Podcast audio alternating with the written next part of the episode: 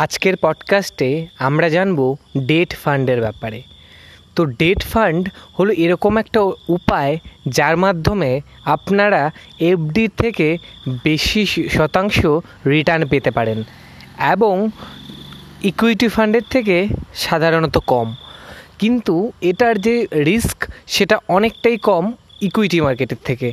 তো আপনারা যদি আপনারা শেয়ার মার্কেটে যদি না যেতে চান, তাহলে আপনারা ডেট ফান্ডের মাধ্যমে সহজে ইনভেস্ট করতে পারেন।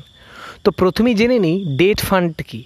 ডেট ফান্ড হলো, ধরুন আমাদের দেশের যে সরকার বা রাজ্যের সরকার বা বড় বড় যে সমস্ত সংস্থাগুলো, তাদের যদি কখনো কোনো টাকার দরকার পড়ে, তাহলে তারা হয়তো তাদের শেয়ার বেচে সেখানে করতে পারে।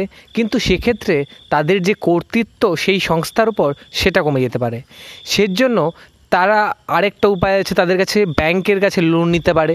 কিন্তু সেটাও অনেকটা বেশি পার্সেন্টেজ দিয়ে সেখানে তাদের নিতে হয়, বারো থেকে তেরো শতাংশ।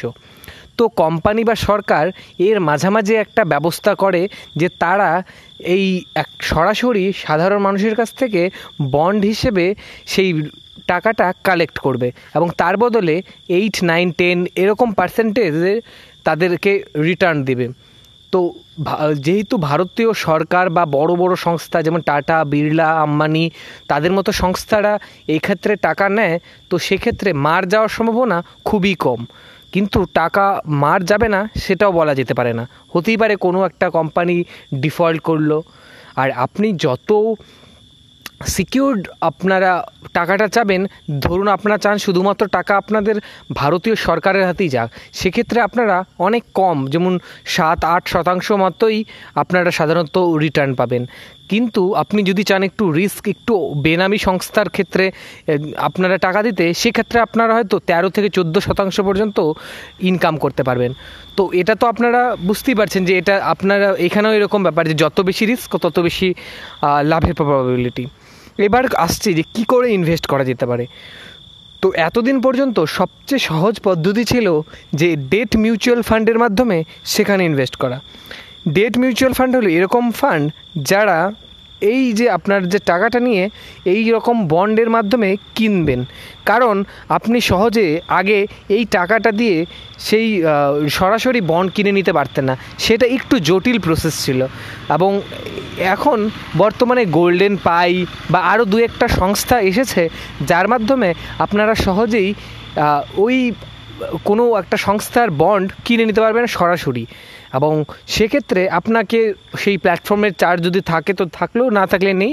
কিন্তু এই ক্ষেত্রে আপনার যে ইনভেস্টমেন্টের অ্যামাউন্ট সেটা সাধারণত একটু বড় হয়। যেমন মিউচুয়াল ফান্ডে আপনি পাঁচশো টাকা থেকেই শুরু করতে পারবেন।